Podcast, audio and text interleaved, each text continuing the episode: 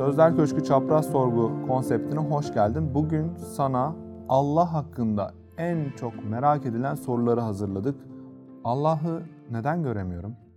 Allah'ı görmeyi ikiye ayırmak lazım. Bir, zatını görmek. iki sıfatlarını görmek. Yani aslında şu an zatını görmüyoruz fakat sıfatlarını ve isimlerini her yerde görüyoruz. Yani sen mesela güzel bir çiçek gördüğün zaman aslında Allah'ın bir Cemil ismini görmüş oluyorsun. Onun bir tecellisini görmüş oluyorsun. Veya bir dağı gördüğün zaman aslında o Allah'ın azametinin küçük bir yansıması olmuş oluyor. Mesela sen güzel bir yemek gördüğün zaman aşçının kabiliyetini yani yeteneklerini görmüş oluyorsun değil mi? Dolayısıyla aynı bunun gibi de kainatta gördüğün her şey Allah'ın isimlerinin de bir yansıması oluyor. Mesela güzel bir çiçek gördüğün zaman o Allah'ın Cemil isminin bir yansımasıdır. Gözünle görmezsin, aklınla görmüş olursun. Ki şu an bile kainatta gözümüzle görmediğimiz ama aklımızla gördüğümüz çok şey var. Hatta çok garip bir araştırma yapmışlar. Işınların diyor yüzde iki buçuğunu sadece gözümüzle görebiliyoruz. Geri kalan kısım sadece varlığını aklımızla anlayabildiğimiz kısım. Sıfatlarından ziyade bizzat zatını neden göremiyorum? Onu bu dünyada görmek mümkün değil. Neden? Şöyle düşün.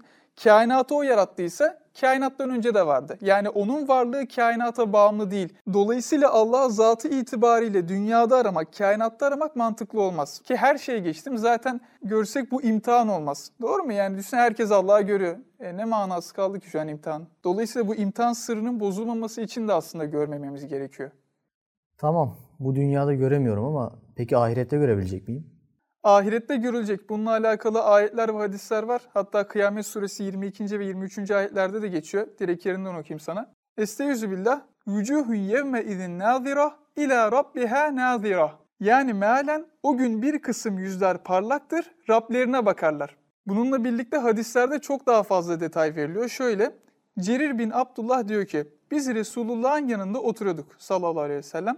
O ayın 14'ünde aya baktı ve şöyle buyurdu. Şüphesiz ki sizler bu ayı gördüğünüz gibi Rabbinizi göreceksiniz ve onu görmekte kalabalıktan dolayı sıkıntı çekmeyeceksiniz. Daha bunlar gibi bazı ayetler ve hadisler de bu konuda delil olarak gösterilmiş. Yani iman edenler cennette görecekler.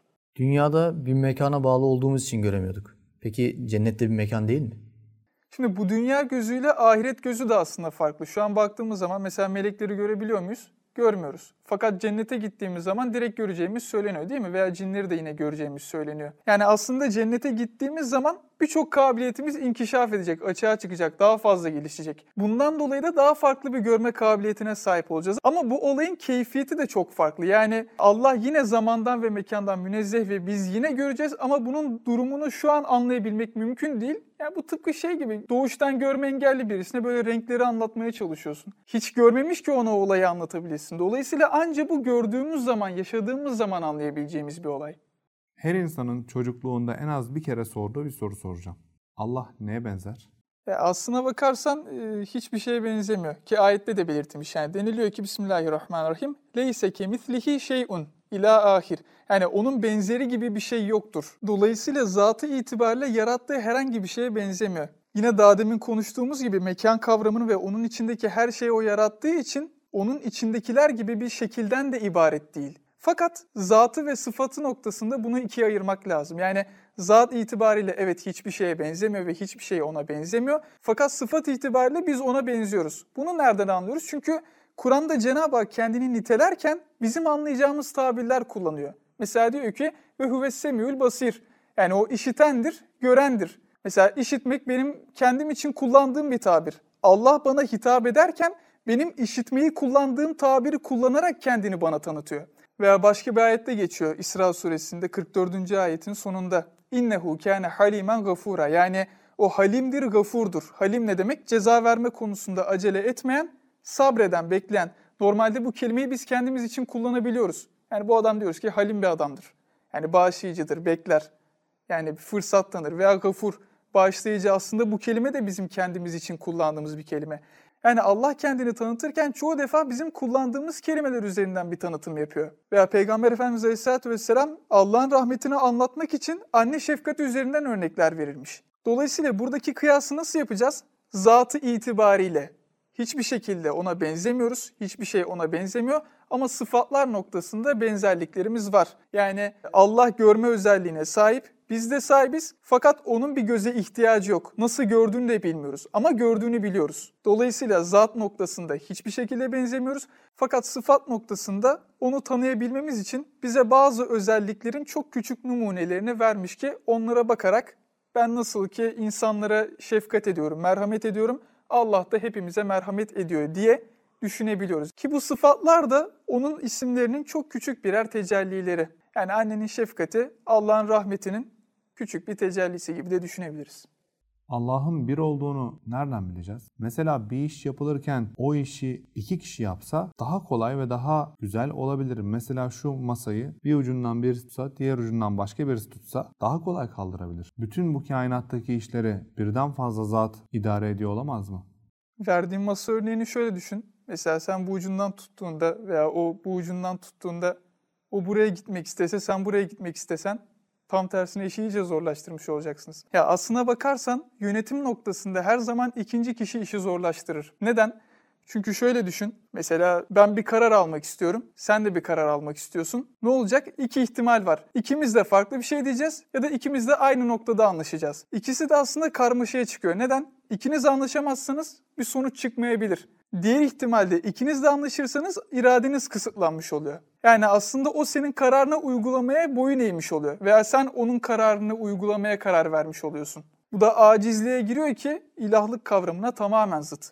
Bunun dışında bir ilahın hiçbir şeye ihtiyacı yoksa ve aynı zamanda onda bir acizlik yoksa ikinci ilahın olmasında aslında bir mantık yok.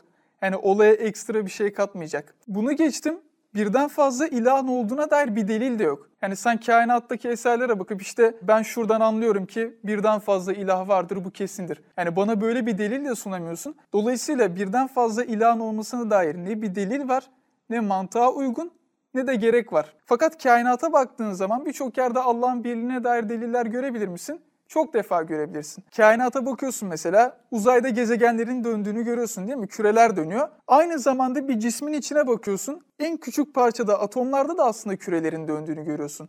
Yani aynı sanatkarın imzası gibi. Veya temizlik faaliyeti. Dünyanın herhangi bir yerine gittiğinde bir hayvanın temizlik yaptığını görebiliyorsun. Ne mesela bir ördeğin kendi bedenini temizlemesi. Başka bir yere baktığın zaman, bir kediye baktığın zaman kedinin de kendini temizlediğini görüyorsun. Başka bir yere baktığın zaman sineğin de kendini temizlediğini görüyorsun. Veya başka bir yere gittiğinde bir yılanın derisini değiştirdiğini görüyorsun. Aslında bu da bir temizlik faaliyeti. Yani dünyanın neresine gidersen git o temizlik faaliyetini gördüğün zaman bu da aslında aynı sanatkarın bir imzası oluyor. Her yerde görülen bir temizlik faaliyeti var veya senin vücudunun içine baktığımız zaman sürekli bir tazelenme görüyoruz, sürekli bir yenilenme görüyoruz. Ölü hücreler gidiyor, yerine yenisi geliyor. Kan temizleniyor daima sürekli. Daha bunun gibi kainattaki birçok yerde görülen ortak kanunlar, ortak örnekler hepsinin aslında aynı sanatkardan çıktığını, aynı sanatkarın bir imzası olduğunu gösteriyor.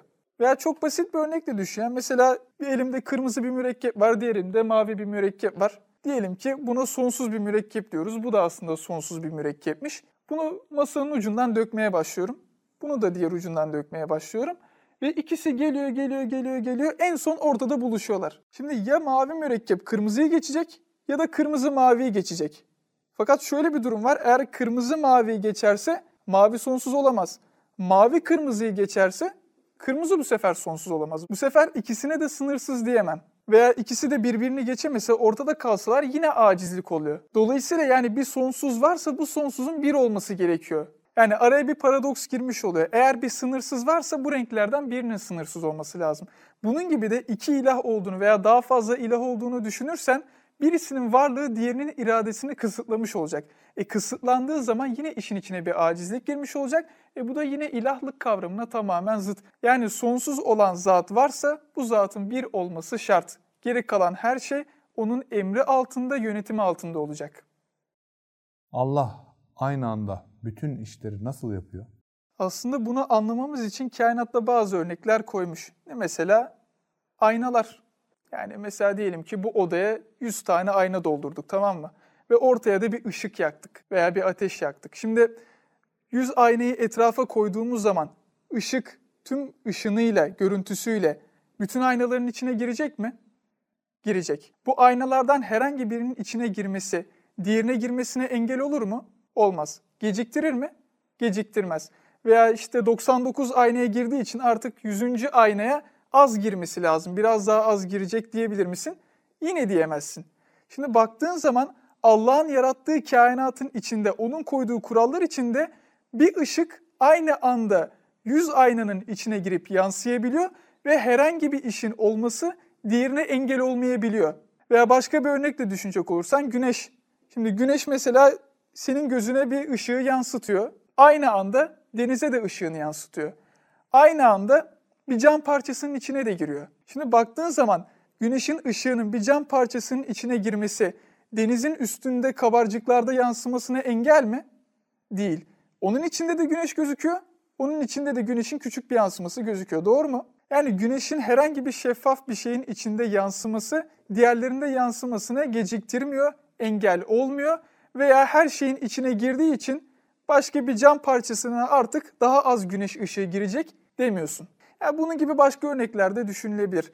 Yani burada şunu düşünmek lazım. Allah'ın yarattığı kainatta, onun yarattığı güneş veya onun yarattığı ışık, onun yarattığı aynalar. Bakıyorsun onun koyduğu kurallarla bu işi yapabiliyor mu? Yapabiliyor. Aynı anda yüz aynanın içinde o ışığı görebildin mi? Görebildin. Aynı bunun gibi de Allah'ın bir işi yapması diğer işi yapmasına engel olmuyor, geciktirmiyor ve bir işi yapması diğer işi yapma konusunda ona bir zorluk vermiyor. Yani bunu anlayabilmemiz için çok basit bir örneği bile kainatın içine koymuş. Allah zamandan ve mekandan münezzeh olmasına rağmen nasıl oluyor da şah damarımızdan daha yakın oluyor? Aslında bunu da yine anlamak için kainatta örnek koymuş mu? Koymuş. Ne mesela? Güneşi düşünebilirsin en basitinden. Yani şimdi sen güneşe yakın mısın? Değilsin. Son derece uzaksın değil mi? Ama aslında güneş sana çok yakın. Nasıl? Güneş sana ışığını gönderiyor mu? Gönderiyor. Tenine değiyor mu? Değiyor. Vücudunun içine yine giriyor mu güneş ışını? Giriyor. Veya yediğin besinlere baktığın zaman yine güneşin ışını onların içine giriyor muydu? Giriyordu. Yani sen güneşten son derece uzaksın ama güneş sana çok yakın. Aynı bunun gibi de biz Allah'tan çok uzağız. Evet arada 70 bin perde var. Fakat Allah tecellisi itibariyle mesela Hay ismiyle ne yapıyor? Bize hayat veriyor değil mi? Veya Rezzak ismiyle bizi rızıklandırıyor veya Cemil ismiyle bize bir güzellik vermiş. Bunun gibi isim ve sıfatlarının tecellileriyle bize bizden daha yakın ki varlığımızın ve varlığın devam etmesinin sebebi de o. Allah insanlara benzemez diyoruz. Fakat Allah sinirleniyor, öfkeleniyor ve bazen tehdit ediyor. Bunun sebebi nedir?